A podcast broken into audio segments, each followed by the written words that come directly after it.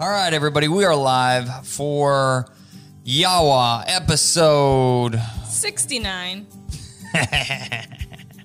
for all the other immature people in the room. That guy. Yeah.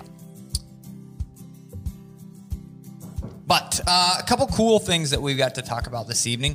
First and foremost, we want to hear the check ins, all right, folks? We've got uh, a couple of them coming already. Some people were here early, checked in.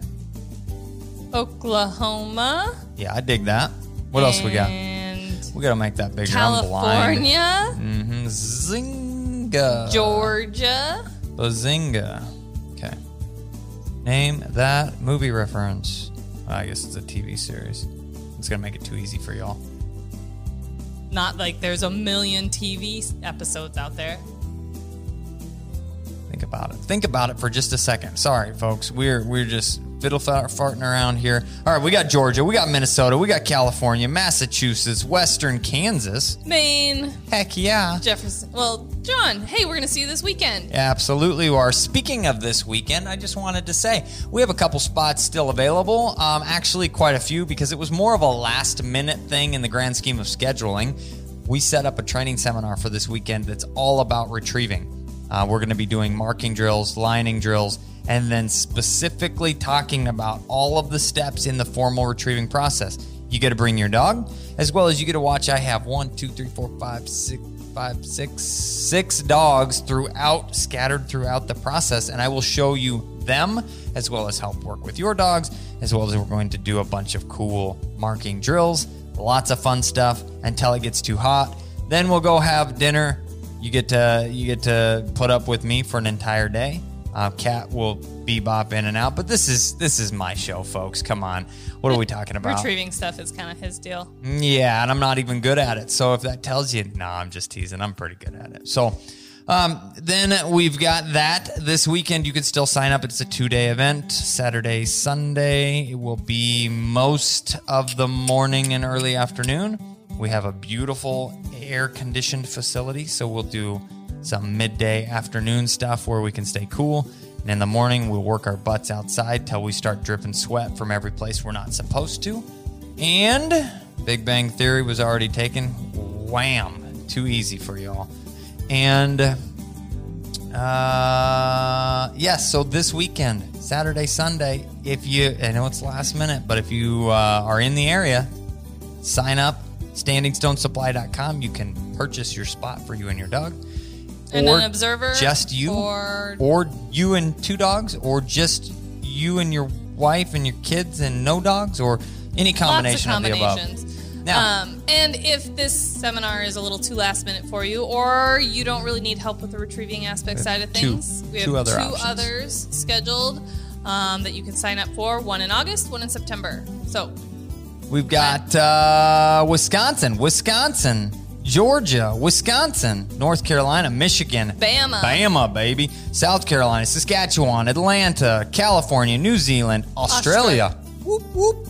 Uh, are you hunting the old what? What, what is Australia? It's uh, um, stubble quail. Are you hunting stubble quail there, Australia? Southern California, uh, Friendswood, Tejas. I don't really is that Texas? Like, is that Texas, a typo? Texas, Minnesota, Louisiana, Iowa. In that Louisiana traffic, hey, you better be listening. I don't care, I bumper think, to bumper. I think that might be LA traffic. I got you on that one. okay, sure. Maybe Los Angeles traffic. That would make sense too. Then just all of Louisiana traffic. Well, Louisiana traffic's bad too. Have you ever been there? yes, Okay. And it wasn't that bad. I bet it's Los Angeles. That makes more sense. Iowa, and then Pennsylvania, Missouri, Montana, Missouri. This is a, a very exciting, eclectic collection of the United States we have representing Pittsburgh, And Bama not again. just the U.S., but there's some other countries. Canada people here, and Iowa, Australia, New, New Jersey, Texas, Southern Minnesota, Virginia, Virginia, Ohio. Kentucky. checking in for the first time. Heck yeah. Thanks for joining us. We know you're a subscriber because I believe I have that feature turned on. Wouldn't want to piss off Kelly though, so who knows? the UK, 10:30 in the morning in Australia. Morning to you.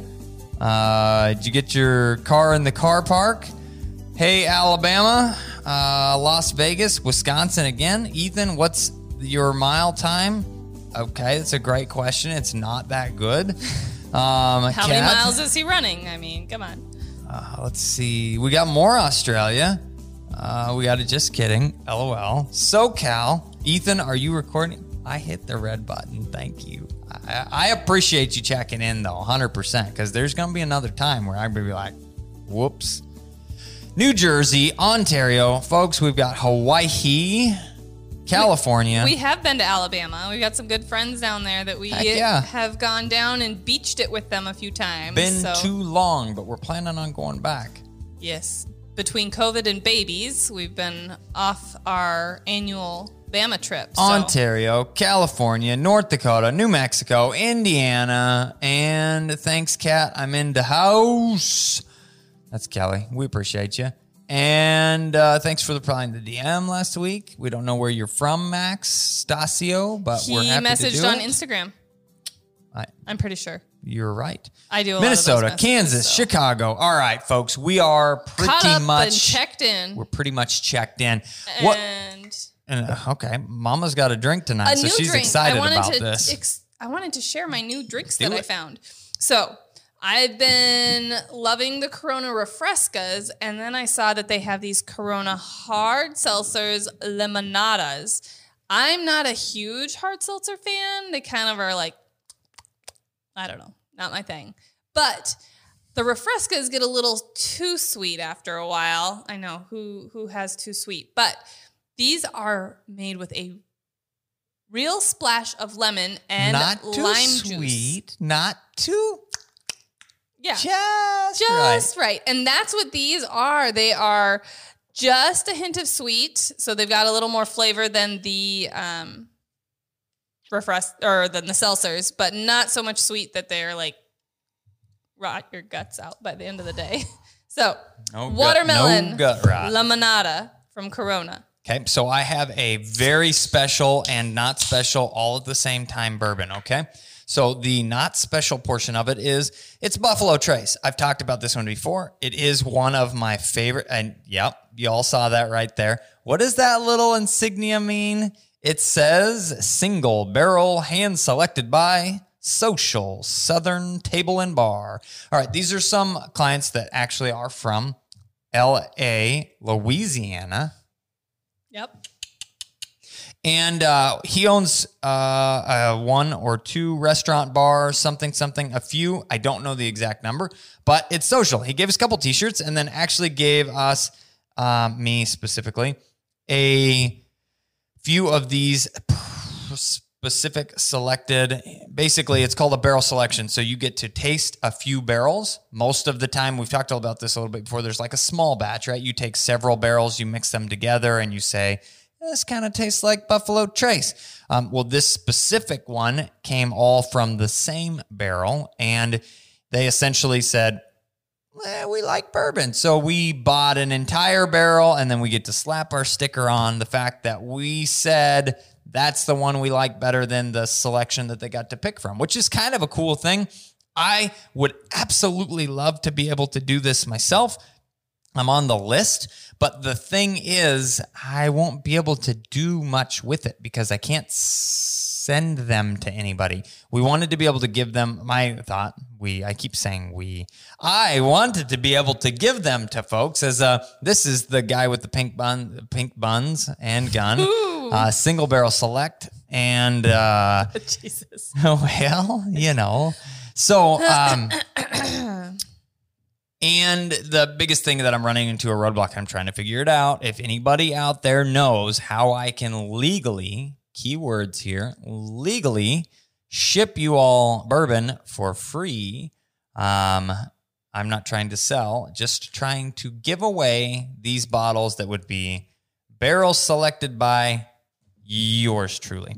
So that's what this is. We're going to try it. I love Buffalo Trace. We're going to see what this has different from the regulars. And since he knows he loves Buffalo Trace so much, it's like a two finger pour kind of night. Eh, Half not? the bottle. No, just kidding. well, these are little little little little bottles. baby bottles. It's just a I think it's a pint. Is that what it is? I don't see ounces on here. I don't know Hmm. either. Hmm. It's smaller than a fifth. I can tell you that much. Okay, well, sip it. Mm, it smells like bourbon. I gotta give it a second. I just opened it. You gotta let that sucker breathe. Wake up. Mm, I know nothing about. Smell the French fries. Okay, so Couple things. yep. Yeah. So no ads, folks, because ads are stupid, and we appreciate it. While you y'all. guys are live, Yeah, while you're live. If you're watching this not live, there's ads. Sorry. Um, and then the last but not least, this is kind of a big thing that we are changing. All right. So you guys have stuck through us changing things lots and lots on you. Yeah, we try and find and things lots. that end up um, working for everyone. That's that's the key here. Working for everyone. And right now we've heard from several people, how do you do it? You guys do so much. You got the kids, you got the stuff, you got the videos, you got the blah blah blah blah, and you're still doing all these things. Well, we've come to the point where we've decided that Live Yawa has to take a slight step back, not a complete step, but a slight step back. And what we're going to end up doing is doing a live Yawa one time per month. Okay. Now, because it's only one time per month and you only get to spend time with us Once a once a month live, we're going to do some extra super special stuff. And we're going to include giveaways on every single Yawa. We did a few of those and we kind of gotten away from it. And we want to do it every single month. We'll be giving away bigger things, things like an e-collar or a training package that equates to similar to value of an e-collar or training platform or any of the things Yeah. that we use, all of the stuff, it's going to be up there. Oh, oh, short pour, so you don't appear to be a lush. Well, I uh, appear to be what I am. But we'll come up and we've got a little bit of time to plan all the details out. We discussed this uh, live Yawa once a month type of thing this week because, Yes. yeah, two little boys having to rely on grandma every Wednesday night. It takes away from the family time, Yeah. folks. And that's what we are trying to prevent cutting into the family time. So, bigger things though, the once a month, we'll do the full hour, maybe hour and a half, depending on what. Usually our Yawas stretch into an hour and a half, so it's probably going to be at least that. It probably will. So it's it's not a hard set thing, but there will be the the giveaways. We'll do lots of questions because it won't happen as often. We'll probably put more emphasis on the questions, announcements, questions, giveaway. That's what the plan is going to be.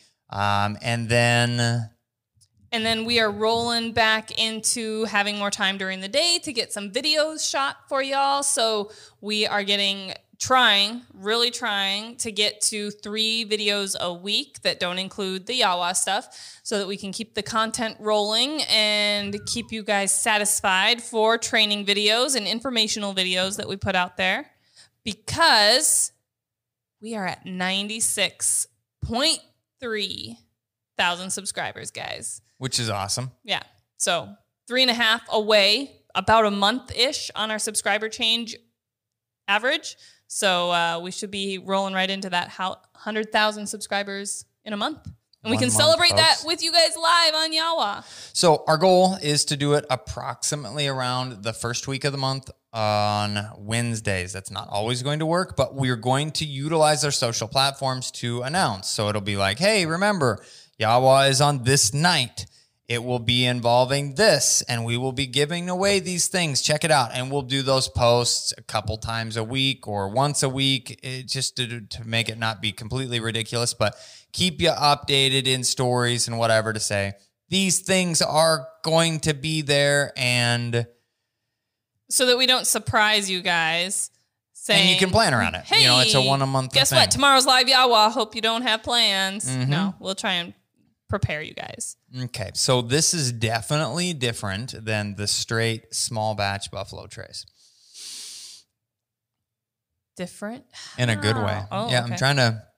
It's got just a hint. I think part of it is it's a little more because I just opened this bottle, where a majority of the bottles that I have, I'm a I'm unless I'm not planning on drinking it, I'm a big buy it, crack it, close it kind of deal because they mellow a little bit once they've been opened and the seal is broken. A little bit of the alcohol will evaporate, and then the uh, bourbon mellows. Right, it's easier to drink. My whole goal is not reaching the highest octane drink possible. It's to be able to enjoy it. So when it mellows a little bit, it's just, and we're talking minimal, but it's enough to be able to recognize it. So it's good. It's good, good, good. So one other not as exciting announcement, but something that people oh, have it's been exciting. Do you even know what I'm going to say? Uh, yeah, yeah. Okay. Something that people have been asking about for a I wrote it down while, and we are busy people, so it's taken us a while to finally get around to it. But we have our new, yes, Aha. med kits on the Standing Stone Supply website. So you can check them out. They are the full complete kits, things that we use and recommend, things that Dr. Peter recommends. Um, and Yeah, we put this together with, with our his- buddy who happens to be a veterinarian. Yep, with his recommendations um, and suggestions. And then we also have refill kits available, so you don't have to buy the whole kit. When you use some of the things out of it, um, you can refill for the pro- for the next season, basically. So check that out if you guys are interested. Um, and then I think that's it. Is there anything else that we talked about that we wanted to talk about that we haven't talked about? that was good. That was like a me kind of stuff. I know, right? I'm I liked roll. it. I liked it. So, uh, no, I think that's about it. What we are going to be moving into now is the discussion of rarer breeds. And what I would like to do, Microphone. I can't. I can't. you just need to be left-handed. I think for the time being. I don't know. I don't know how to do it any different because it does when we sit this close together and we do this. We, It's like get out of my way. what we need is um, some extra microphones that uh, and extra cameras so we can sit opposite sides of the table of each other and then we'll just pretend we'll put them side by side so we're pretending like we're together. It's a med kit for just dogs. I mean, you could. Um, Ethan stapled his arm up before, so go ahead and use it for yourself as well. Yeah, I'll shoot another video to show the med kit in its entirety. I think probably would be a good idea. But the yes, it, it has a lot of first aid stuff just in general. I mean, the stuff crosses a. It's about the same for people and dogs. So we've got things like uh, vet bond, which would be essentially super glue for if you have a small cut or something that needs super glued. There are dog nail trimmers and there are hemostats and tweezers. Those things are both beneficial for people.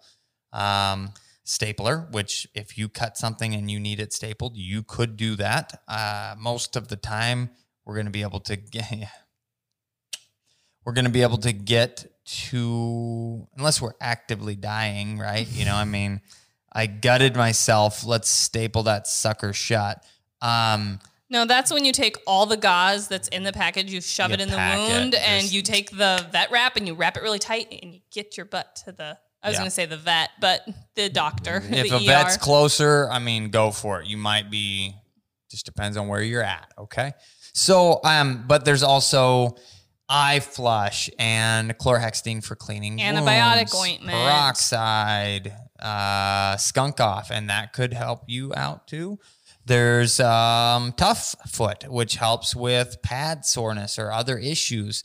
Um, styptic powder for clotting. There is nail trimmers for dogs. mhm. There are muzzles for dogs. And the reason that we throw muzzles in there, which is something that people probably look at and go, What? What do we need a muzzle for? Well, if your dog gets seriously injured and you are trying to help them, they may lash out at you because you're causing more pain and they're right? confused at the pain. And so to keep them safe, us safe, putting a muzzle on them so that you can help them would be important. So things like that. Um, but it's a really pretty much all inclusive med kit. The only thing that is not included is prescription type medications that you can only get from your veterinarian. So it's a pretty pretty good uh, awesome product that we finally got onto the website. Um, the only thing you didn't mention was Benadryl. I think maybe you said Benadryl. I don't know. Whatever. There's a lot of stuff. pill Yeah. pockets. There's a lot more on there. StandingStoneSupply.com. Search MedKit. It's in all of the categories because it works for the home and the hunt and training and everything. So Yeah. But now it's time to talk about rare hunting breeds.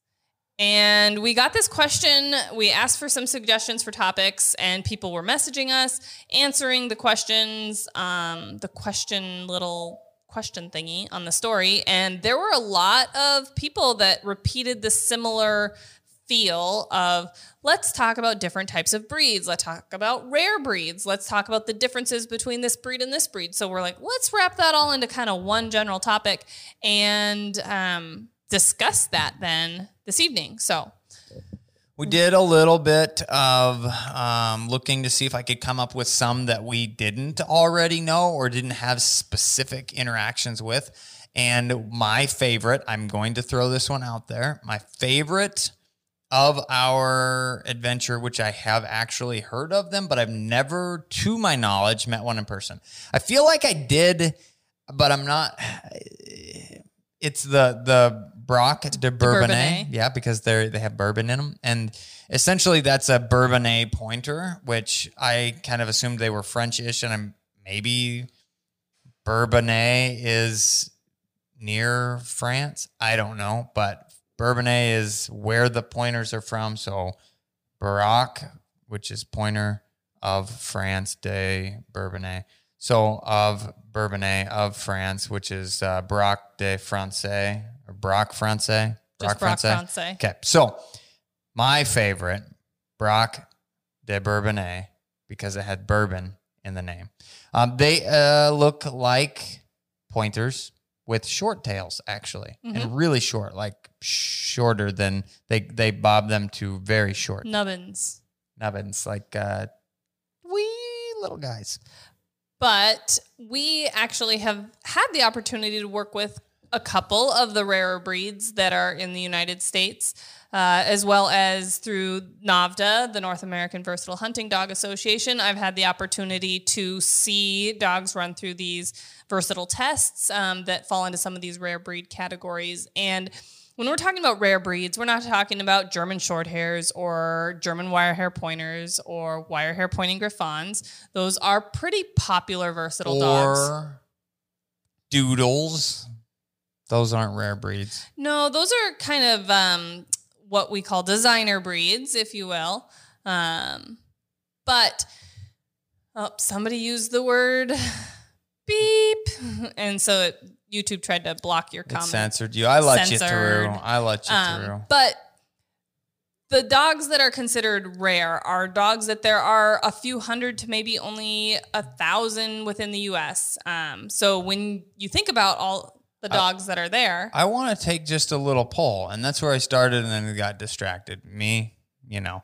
Um, squirrel. what breeds are we working with here? It says that there are a hundred and hundred and twenty, hundred and well, it was going 101. up there, hundred and one current viewers. Viewers.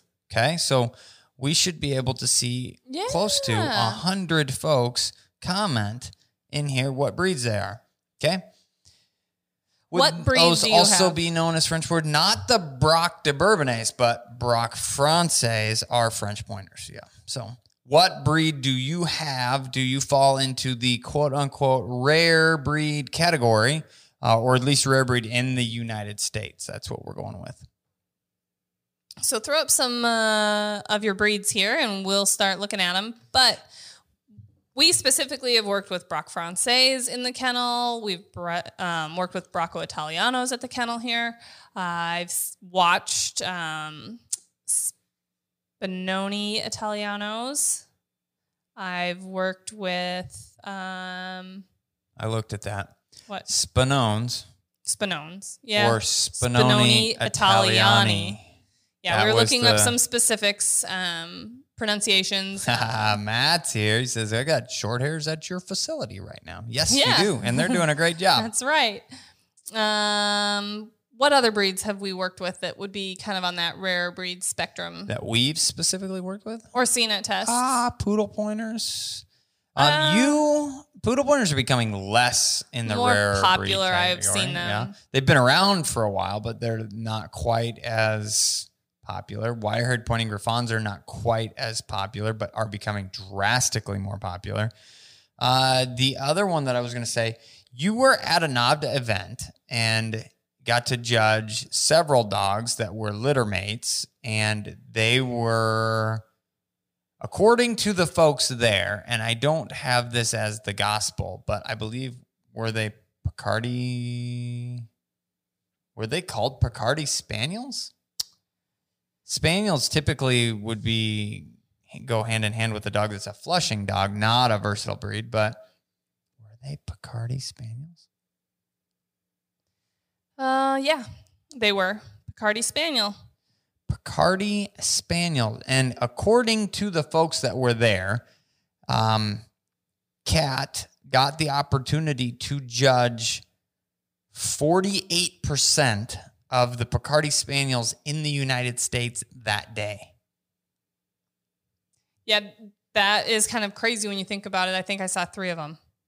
Yeah, three or four or something like that. I mean, they were talking less than 10 or less than 13, or it was like, it was. It was 100%, it was less than 15, and it was just teens s- in the United States. And maybe those were in the United States that were registered with NAVHDA. I mean, Could be, some yeah. of these stats can be a little skewed based on where we're pulling the registration information from. But um, has anyone ever seen a German long hair?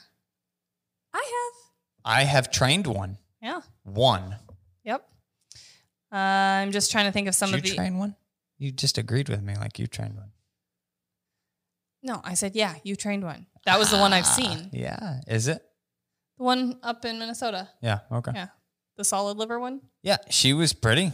Very pretty. Mm-hmm. Um, and it for like a quarter of a second made me think I should get one of these because they're pretty.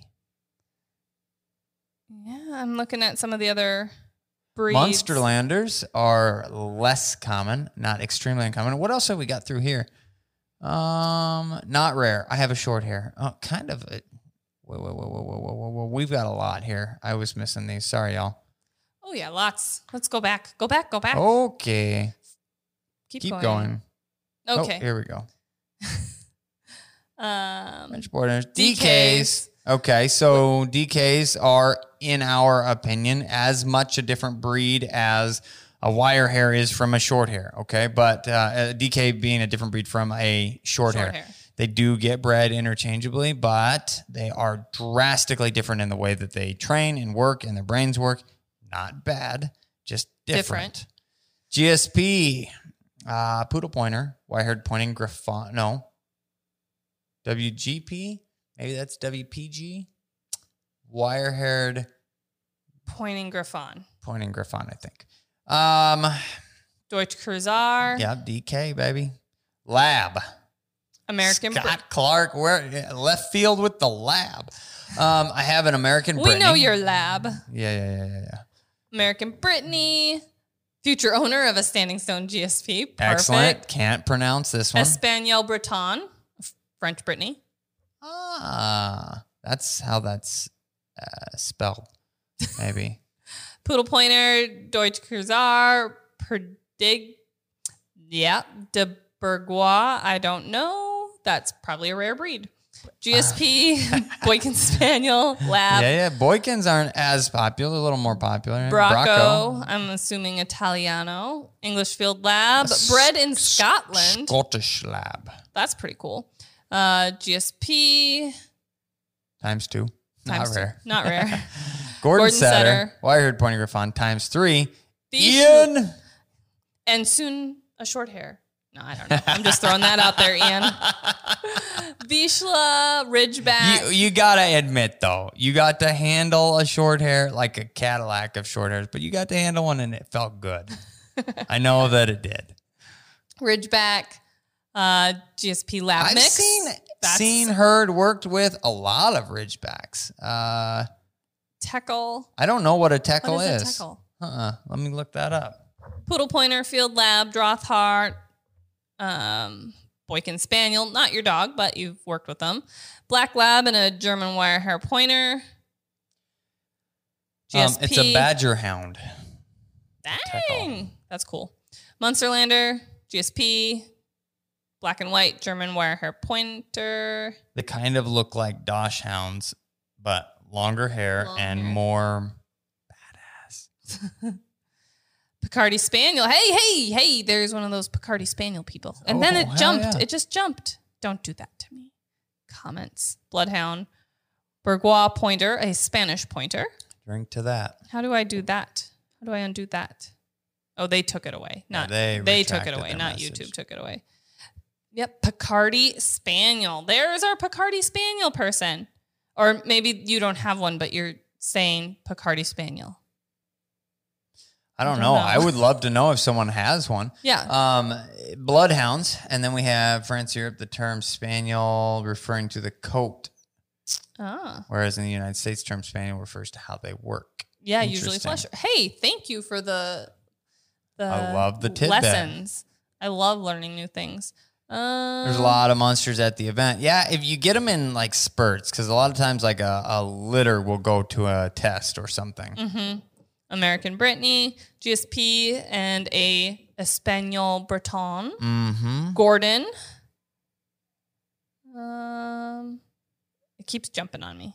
El Hugh Pointer, Yep. Vizsla Llewellyn Setter. Llewellyn Setter. I actually trained the first female Llewellyn Setter to ever be titled AKC Master Hunter. Great Dane, Braque Français, Remy. Oh yeah, hey Kyle. And we worked with your Braque Français Diesel too, Uh-huh. Who I lovingly like to refer to as Diesel, since you know she is French and she's a she. And then you got to sing a song about her. Diesel, my gal, I'm not saying. point singing. the birds and hunt the fields well. It's gonna be a new single, Nah, that was it. a mix, a GSP, two French Spaniels, a Drahthaar, a Drents Patrijshond. Since I can't pronounce it, it's rare. I'm just saying. check it off in the box. We can't say it, and we don't know it.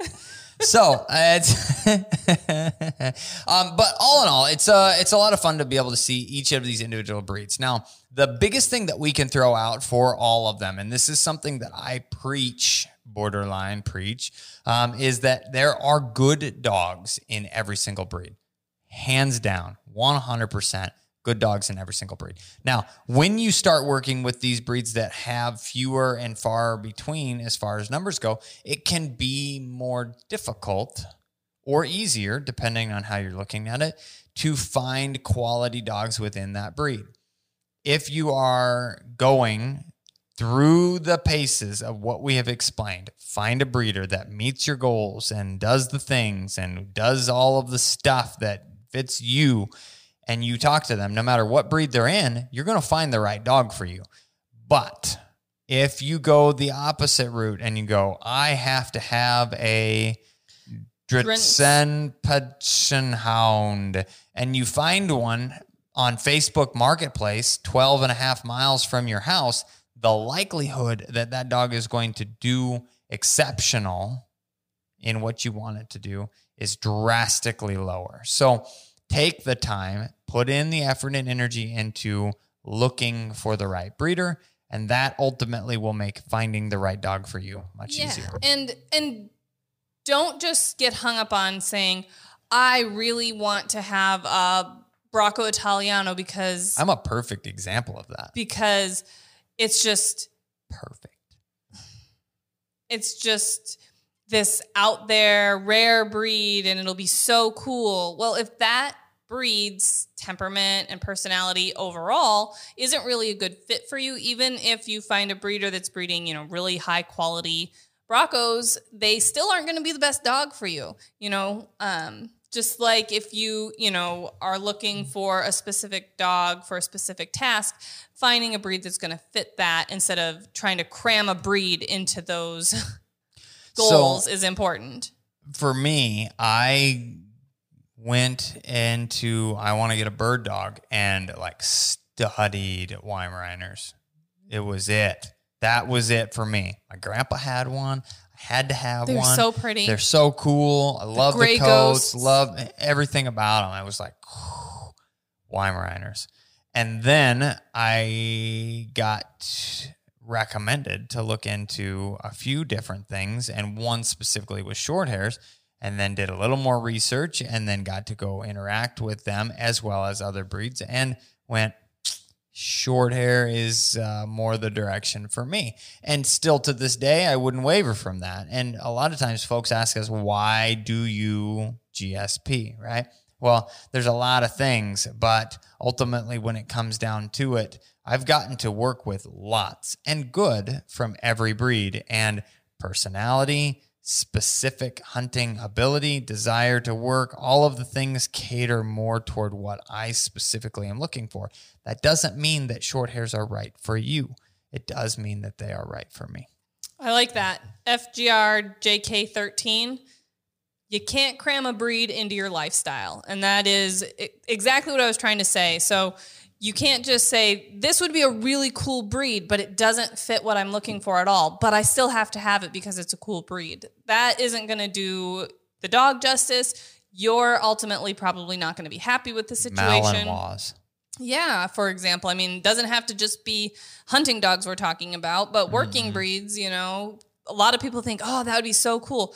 Those dogs are driven. Those dogs driven. need a job. And if that's not harnessed, it can be dangerous, um, not just a bad fit for your family. So, um, but like Ethan was saying, GSPs aren't always for everyone. Um, they are for us. But again, like we were saying, there's good dogs and bad dogs in every breed. So finding the right breeder is really important because I was just going to say this you were saying that we've you know worked with lots of different breeds and we worked with good ones from every category but we've also worked with bad ones and we've worked with some bad short hairs i mean oh, we worked with some short yeah. hairs that you're like oh my gosh if that was if this was where we started to pull from so I, I wouldn't have a breeds GSP. a long time ago yeah For so sure. i mean really what it comes down to though is when you start looking at things You've got to find what fits you. And I wanted to talk about a few things that we've specifically seen with um, some of those individual breeds. Like, for example, we have worked with quite a few Braque Français, and that is something that you have specifically said if I could change breeds, I would go that direction. Explain to us why. I really like the Braque. And again, we're pulling from a pretty small pool. I think I've worked with one, two, three, four, five, six, under 10. Under, under 10, 10, and they're all exactly the same. So that doesn't again count as a it's a pretty small pool. It, You've made a pretty good understanding of what they are uh-huh. in that a That's small the words group. I was looking yeah. for. I got stuck, but they have a lot of the same abilities as short hairs. Uh, you know, nice pointing dogs, I'm just gonna make faces at you while you're talking, and I'm gonna have to not look at you. Yeah. yeah, yeah. Um, same abilities as short hairs, pointing breeds, but they are typically a little bit smaller, which I don't hate a smaller dog. Makes it nice to cuddle on the couch with. And they are also very sweet personalities. They have a lot of personality sma- smashed into, packed into a small package. I don't um, think we've had one yet that doesn't talk. I was going to say that. they love to talk, and it's so cute. They uh, woo at you, and they get so excited, and it's the cutest little vocalization. And um, if you like that kind of thing, for you. Not for him, but I think it's adorable and I love it. Um, as well as they are people will say this about some breeds a lot of times. Um, for example, Braque Français or wire hair pointing Griffons, like, oh, they're I've heard they're a softer dog, you know, and and they, you know, aren't going to take to training the same way. How do you train differently so that you don't, you know, break these soft dogs? And Ethan and I have this understanding that we're not going to take a dog that's a breed that should be considered soft and handle them with kid gloves and give them special exceptions. We're going to just treat them like a real dog. And we are going to always, with whatever dog we're training and working with, use the lowest amount of pressure, if you will, necessary to get the goal.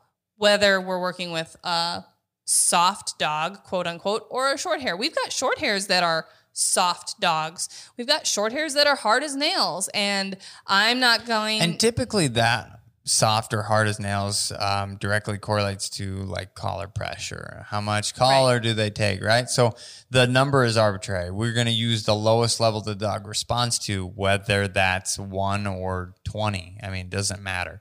It's finding what their threshold is and what they're going to be able to feel and respond to without overdoing it.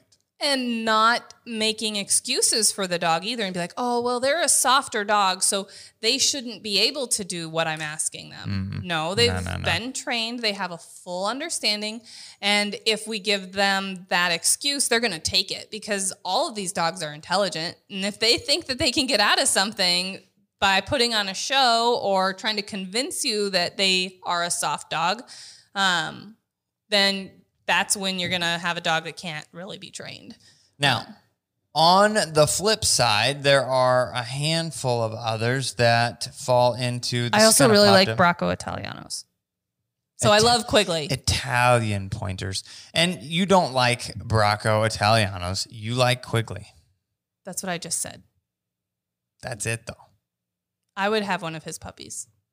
But Quigley. So Cat likes Quigley, which Quigley is a, probably the closest thing to a short hair Bracco Italianos have ever seen, but looks like a hound dog, aka the short hair crossed with the. I'm not saying there's anything that happened there. Quigley is an awesome dog, and he falls into our realm for wants of a dog, but looks like and is a Bracco Italiano, which the Bracco Italiano world, so I'm told, don't really like Quigley. So there is that, but Quigley is a badass. So So there's there's that.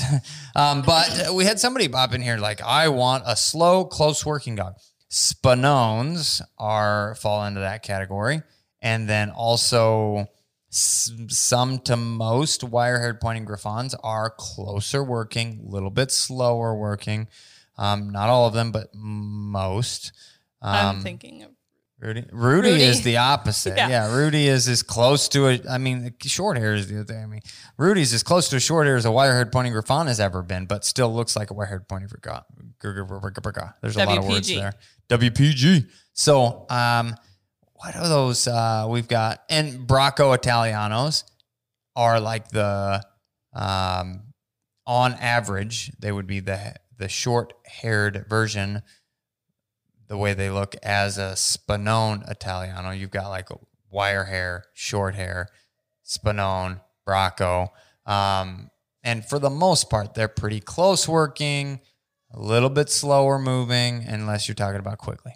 So, um, and then I would say, as far as other breeds go, most of them are designed to work a little faster, move a little, work a little harder, move a little bigger, all the things. Yeah, so we can make some generalizations about Mm-hmm. each of the breeds. But again, you're going to get both ends of the spectrum within a breed. So breeders breed for specific things, even in short hairs. So we breed for a specific range. We like dogs that work not close underfoot necessarily, but aren't out there a quarter of a mile to a mile distant. Okay, so but you can get short hairs like that. Just like we were talking about the Griffons, you can get both ends of the spectrum. So Yep.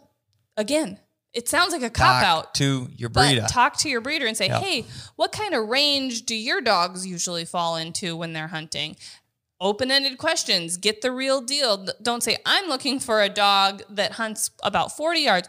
Oh, yeah, all my dogs will hunt in that range. Eh, let's see what they have to say first before feeding them that information. That is a good way to do it. Now, I will say in the specific side of that, I want to know from people. I I push the opposite side of that from the breeder aspect. I want to know from people what they're looking for, but I don't say, "Oh yeah, our dogs do that." I say, yeah, our dogs aren't the right fit for you, or it sounds like our dogs are the right fit for you because we have a 100% guarantee with all the things we're doing. And that is, I want to make sure that that dog is the right fit for your family. And if they're not, I write in our contract that we have the first opportunity to buy that dog back so that we can make sure that it goes to the right place if it for whatever reason doesn't fit your family. Hadn't happened very often, but it has happened a couple times over the last decade. And it's one of those things that it's important to us. Now, the other side of it, Kat kind of mentioned this doesn't have anything to do with rare breeds. It just has everything to do with breeds in general. And short hairs being a prime example of that. You have some pretty opposite extremes that move within that. You have like the versatile realm, you have the field trial realm, you have the show realm, which is you know, Different. structure and whatever, but they're different personalities. They're built different. They move different. They think different. All the things are different. Now, then you have some dual champions that kind of fit this somehow halfway between her, but I think a majority of the duels fit more this direction toward the field aspect of things. But then, you know, and I'm not picking, okay, but get shown in the right environment for field dogs, which helps them to excel. It is a competition, it is based on the competition, right? So if you show up, there are judges that have Different eyes. things they look for that they like to look for. thousand percent. There is no ifs, ands, or buts about that. And if you talk to anybody in that world or the uh, field trial world or the uh, AKC hunt test world or the NAVHDA world or any of the worlds, there are people because there is such a thing as human error that have a predisposition of exactly what it is and they try and apply the rules as best as possible, but it's still shaded their direction. I'm a judge. She's a judge. We do our best to follow the rules and set the the the standard so it's the same for every dog, but it's not, okay? There are little things here and there. Now, all I was getting at with that is there is a vast variety. Now, when you deal with a breed like short hairs, much larger variety. When you breed with um, any of these more rare breeds, you're going to get a pretty specific set of things um, across the board. It really is, unless you're just picking, again, like I said, from Facebook Marketplace or the newspaper or the whatever. If you're going to a quality breeder that has the breed standard in mind when they're doing that, and you talk to them about your goals and they all fit, you're going to get pretty damn close to what you're looking for.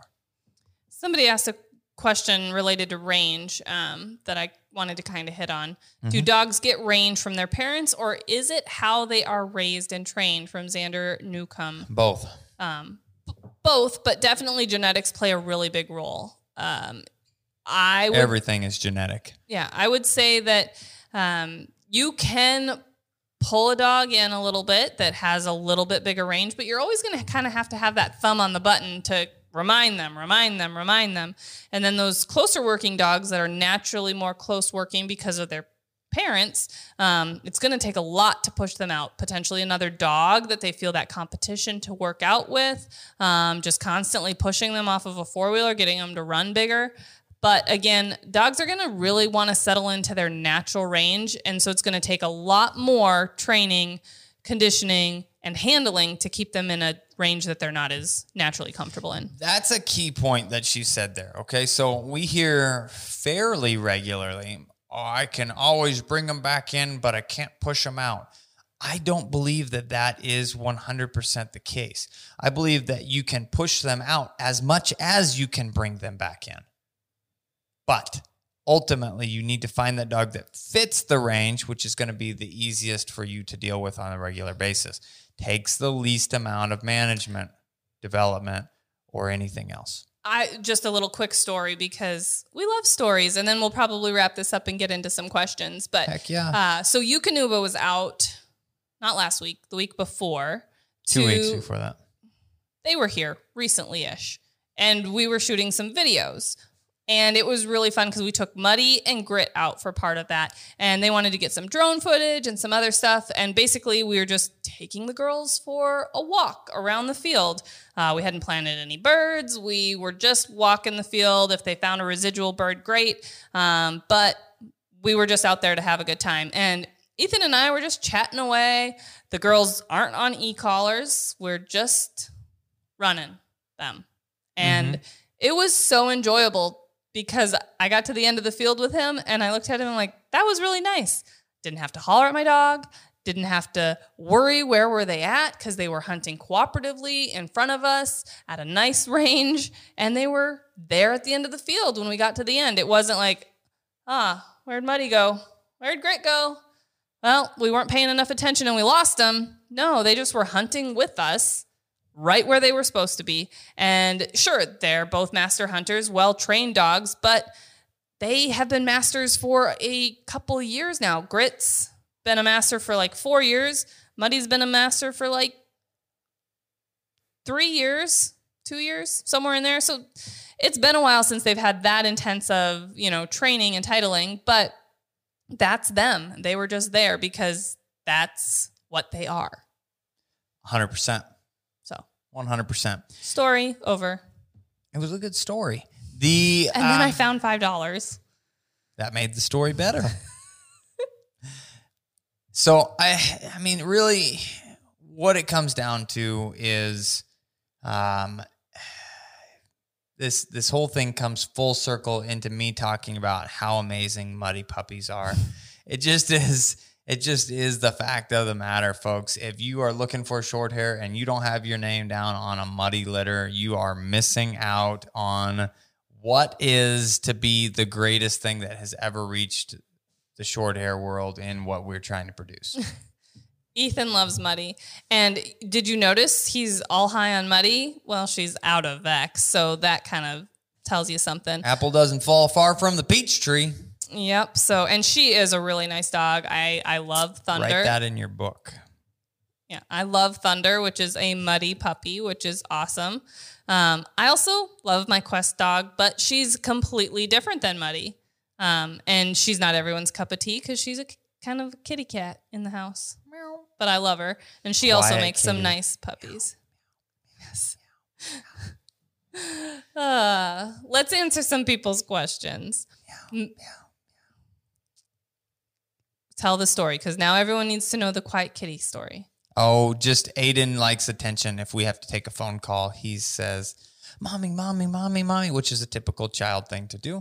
And so we've uh, talked about how he has to be quiet like a kitten. So now he says, meow, meow, meow. the entire time we're on the phone. So it's Okay. better, but Uh, all right. First question. We've got a super chat from Melanie Carlson. We appreciate super chats. As Duncan has his NA test this Saturday. Forecast is 90 degrees Fahrenheit. hot. Any insider tips other than plenty of H2O to keep him cool? Wet towels on ice. Fun thing here. Okay. So, first of all, don't do that. Um, the biggest thing is going to be I would recommend that you fill your vehicle up before you get to the test and put a crate inside of it and run the vehicle the entire day. Now, don't put it on ice box, but Don't put it on AC it. Nah, but put it on, make sure it's cool. And that's going to be the biggest thing to help. When you get them out, water on them, not in them. If you just waterlog them, it's going to perfect, uh, it's going to affect overall performance for the day. They're gonna feel like you think about chugging a gallon of water and you're like all sloshy in your stomach and you're like, oh, I'm gonna puke. no good. Yeah, that's Drink some water. feel like. Absolutely. But make sure there's plenty of water on their ears, on their coat. Keep them wet through the field portion. In the track, don't stand outside for 30 minutes beforehand. You'll see lots of dogs on stakeouts and tieouts by their trucks and getting hot all day long. Don't do that. Put your dog in your box, put the box inside your vehicle. Keep the vehicle at a reasonable temperature, not ice box. That's too big of a shock. But And cool. they typically run the field portion first when it's going to be hot like that. So hopefully they get in and out of the field prior to the ultimate 90 degree heat of the day. A lot of these testing places will also have water tubs in the field. So keep going them in that water. Yep, go to the water, get your puppy in it, wet them down, just like we were talking about with a water bottle. But bring water bottles to the field too, uh, because sometimes the tests don't have water, or your dog gets too weirded out by the water tub, and you still need to be able to get them, you know, cooled down. Uh, then they typically will do the tracking and then the water portion last. So that's usually the order. Sometimes it has to be adjusted, and that's up to the discretion of the judges. But those are things to keep in mind. And then I wanted, it's not about heat. That's not what I wanted to mention, but it kind of goes hand in hand with what Ethan was talking about with keeping your dog, you know, kind of in a crate, not out on a stakeout, not on out on lead all day long. This is a big day for these deal. puppies. Mentally, they get very exhausted. They have to focus for a long amount of time. They have to perform well, and they're doing it all in new environments around all the excitement of other dogs and other people. So, try and keep them as calm and rested as you can, not out barking their heads off on a stakeout all day long. Because come time to focus for their track, they are going to be minds blown. Um, so keeping them not out there meeting every single person that walks by them, you know, that can happen after the test. But during the test, let's try and stay as calm and collected and focused and mentally prepared for the rest of the day as we can. Making notes, I saw a note in here that reminded me that I thought it would be a great thing to find a quality water bottle that works and then get information on them that says better on them than in them. I like it. and then uh, it'd say something like, and then put them on the store, of course. Yeah. Well, yeah, just provide them at reasonable price for folks. A quality product at a reasonable price. That's Standing Stone Supply. Yeah. Um, T-shirts are getting printed right now. Sorry. Just. I'm trying to scroll through. We got all the check-ins, and then I was trying to see a couple more questions here, even though they're not super chats. We like to answer your questions either way, but I got to get through all your guys' check-ins again here. Uh, I saw a question that said. Ooh, ooh, ooh, oh, here, this was one that I saw. Absolutely. It says, Have you ever heard that GSP dogs tend to have lupus? So breeders should test for it as pups, uh, as pups before selling and provide documentation. Okay. So in 13 years with short hairs, I've never seen a single dog with lupus. I do know that it does exist according to the world, and I'm sure that people have dealt with it firsthand. Um, but I've worked with a lot of dogs, never seen a single case. What we try and follow is OFA's CHIC certification. Um, we've utilized a slightly more minimal approach to testing because, again, all of the things that I'm testing for, we've never seen out of a single dog that we own, which just goes to show how healthy the short hair breed is. But to be as ethical and stay on top of things as we can, we're testing everybody so that they'll be CHIC certified, which uh, if you want to look that up, CHIC, um, and then you can find your individual breed and what their recommendations are as far as most common genetic disorders that are testable. These are all the breeds. These are the breeds. I'm trying to find another mm-hmm. good question. How did we meet? We met rendezvousing, reenacting things from the 1800s time frame. I think we've talked about that in another Yawa or two or three or four. Camping in the summer as just kids. I was 20 years old when we got married. Oh, I was like, when we met, I was like, you were not that old when we met. No, I was 17. Um, I need a bourbon, blade, and bow. Have a bottle downstairs. I could ship it to you, but that's illegal. Um, best travel crate to bring a puppy home in. So Puppy Mr. Potato. Oh, that's flying. Sorry, aren't they? And that's Mr. Mr. Peanuts. Mr. Peanuts. peanuts. On a plane. Oh, he did me. say on a plane. Yes. Yeah, yeah, yeah, oh, I didn't see that part. Yes, Mr. Peanut brand puppy crates. Uh, I think we might even have them on our recommended items page, or we used to on our website. Might add them to our website. I don't. I think it's recommended items. If I can find a quality one that works, um, we'll get them. We'll get them in there. Um, but we did have one in one of our YouTube videos on how to fly with a puppy. So I don't know if you've seen that video. It's worth taking a look at. It gives some information. Keep in mind, it was when we picked up Clutch, so a couple years ago, and things, regulations do change. So be sure to talk to your airline prior to getting to the airport with your puppy and make sure that you've met all the requirements that you need. This is an interesting one. It says, Do you feel that selective exposure benefits training dogs who are in a kennel most of the time and come out to train versus free roam all day with family? Yeah, I think this is a huge thing. And uh, what I want to say about it specifically is I believe both are beneficial. I think being part of the family and getting some free roaming time and that kind of stuff is huge. But I also put every single one of my dogs who we raise in the house in the kennel like a dog that's in for training. When they start their puppy stuff, um, they hit that six plus month old, they go to the kennel, they start working because that environment teaches them a lot as well.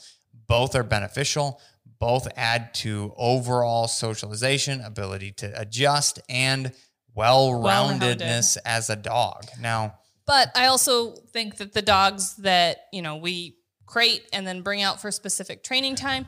Those are the dogs that um, can focus for those training sessions. They're not Yeah. tuckered out from screwing off in the backyard or the living room all day long. Uh, they are 100% ready to work when it's time to work. And that is the kind of drive and desire that we're looking for. And we're able to accomplish more um, in those training sessions with them as well. So, Trix moved out to the kennel for a while during some of that training uh, so that she's, as well as it allows us to be like, hey, we need to put you on our training string and not wait until, you know, Quest and a year old and hasn't even been whoa trained. I did that. Um, this is a good one. Yeah. Ethan- no comment from Ethan. Uh, I'm fixing those things now. So we don't talk about this. I, okay, we'll talk about it just a little bit. I said that we were working Quest today, actually, who I am now training so that we can get somewhere with her. And uh, she said, uh, well, thanks for the super chat, Michael Cole. I was honestly, I had my little cursor highlighted over on yours. your question, and that's where we were headed next. Um, but uh, I was talking to Jess. I said, if you want to see a dog that is behind schedule at our program, just to see which ones Cat claims as hers. And those are usually the ones. And keep in mind that I have been pregnant for nine months I twice while we had Quest. So thank you, honey. I um, could not have done that, and I one thousand percent appreciate the beautiful boys that you created for me. you're welcome. And I Created 100% appreciate you taking the time to work with my dogs. They're cute and they're very much like cats. I love it. So, uh, Michael Cole said, Have you talked about torn ACLs? Thank you. I'm in the process of talking to the king of torn ACLs. Okay. It is actually the gentleman that does a majority of the trainings on how to do TPLO surgeries within the United States. I got the opportunity to hunt with him in Texas. Great guy. We didn't kill a lot of birds because we didn't see a lot of birds on that trip. Just happened to be a bad weather swing where it got really hot right before we got there and then while I was there. So the birds are in the shade. And if you've ever been to South Texas, there are some cleared out areas and then there are some not cleared out areas. And the not cleared out areas are shaded. So that's where the birds hang out. And we could kind of catch them along the edges in the morning, and then that was about it. But as far as the ACLs go, there's a lot of different research that talks uh, uh, specifically about early spays and neuters, aiding toward that, as well as um, on average with a dog, it's not necessarily a uh, specific trauma event as much as it is a wear related issue. And the wear related issues are the worst of the two because of the fact that it's it's a, it essentially at that point would be a genetic thing. The dog is predisposed to eventually wear out their ACLs, where in people, on average, you step off a curve and there goes your ACL, or you do something else like that. It's a trauma related thing most of the time. Now, there may be a predisposition. I don't know that, but on average, person just walking every day doesn't tear their ACL. It happens from some random thing. Um, where with dogs, it is a wear related thing on average. So I am trying to get a hold of the good doc that does all of the stuff on here, have him as a guest in a podcast so that we can specifically talk about that. It's in the future. Trying to get a hold of him, trying to get on his schedule. He's a busy mofo. So we will see. Maybe I can pin him down in a quail hunt or something like that. Um, but ultimately, it happens with dogs. I will also say that I think that a lot of dogs have strain related injuries, which a lot of times do end up being more of a um, Trauma thing. trauma related thing. And then it is coined as this is a torn ACL and we need to do surgery on it. I have had Because two dogs Sorry. I've had two dogs that had been diagnosed with torn ACLs, needed to be repaired surgically. I rested them for, count them, six months and ipso facto Never had a problemo. no had a no no more problems ever again. Now I'm not saying that's the case with all dogs. There are definitely dogs that tear them, but the only way that you're truly going to be able to tell that is through an MRI. Yeah, Um, most vets, that's what I was going to say, aren't going to be able to tell just from an exam, especially if the dog is awake during that exam. because the dog is going to be resisting and fighting and strengthening their muscles while you're trying to do that, you know, manipulation. And um, our dogs are very tough as well. So showing, you know, ouch, that hurt isn't the same for for them tough, for other dogs. I love Quest. FGR says, I love Quest. We all love Quest. Quest is amazing. Quest is just her dog, so I have to give her shit. Um, Pack Mule and Beat says, is swimming as good for as roading work to keep your dogs in shape? And Jason DeCock said, swimming doesn't toughen up their pads, but is good exercise. Y'all are on top better of it. myself. We love you. It is what do been, you even need us for? I'm out of bourbon. I'm not out of beer, but Well, you might Close as well enough. be. We're out of time, folks, for this evening. We appreciate you. We will stay in touch. Please, if you don't already follow us on social media, do so and then check in there. The other way that you can do it is if you go to our channel to playlists and click on the Yawa playlist. I'm going to schedule that out for the next. We're going to look at the schedule. We're going to try and do around the first Wednesday of the month. There will be some variance in that, but we'll put them in there scheduled out. We're going to try and stay three to four weeks out on scheduling them. So you will be able to say, Huzzah! I know when it is. I can put it on my calendar and see if I can actually make that work. We will be doing giveaways. We will be answering questions. We will be drinking bourbon, drinking beer. beers, um, wines, and whatever else fancies our schmancies. And we will be here to chat with you. All.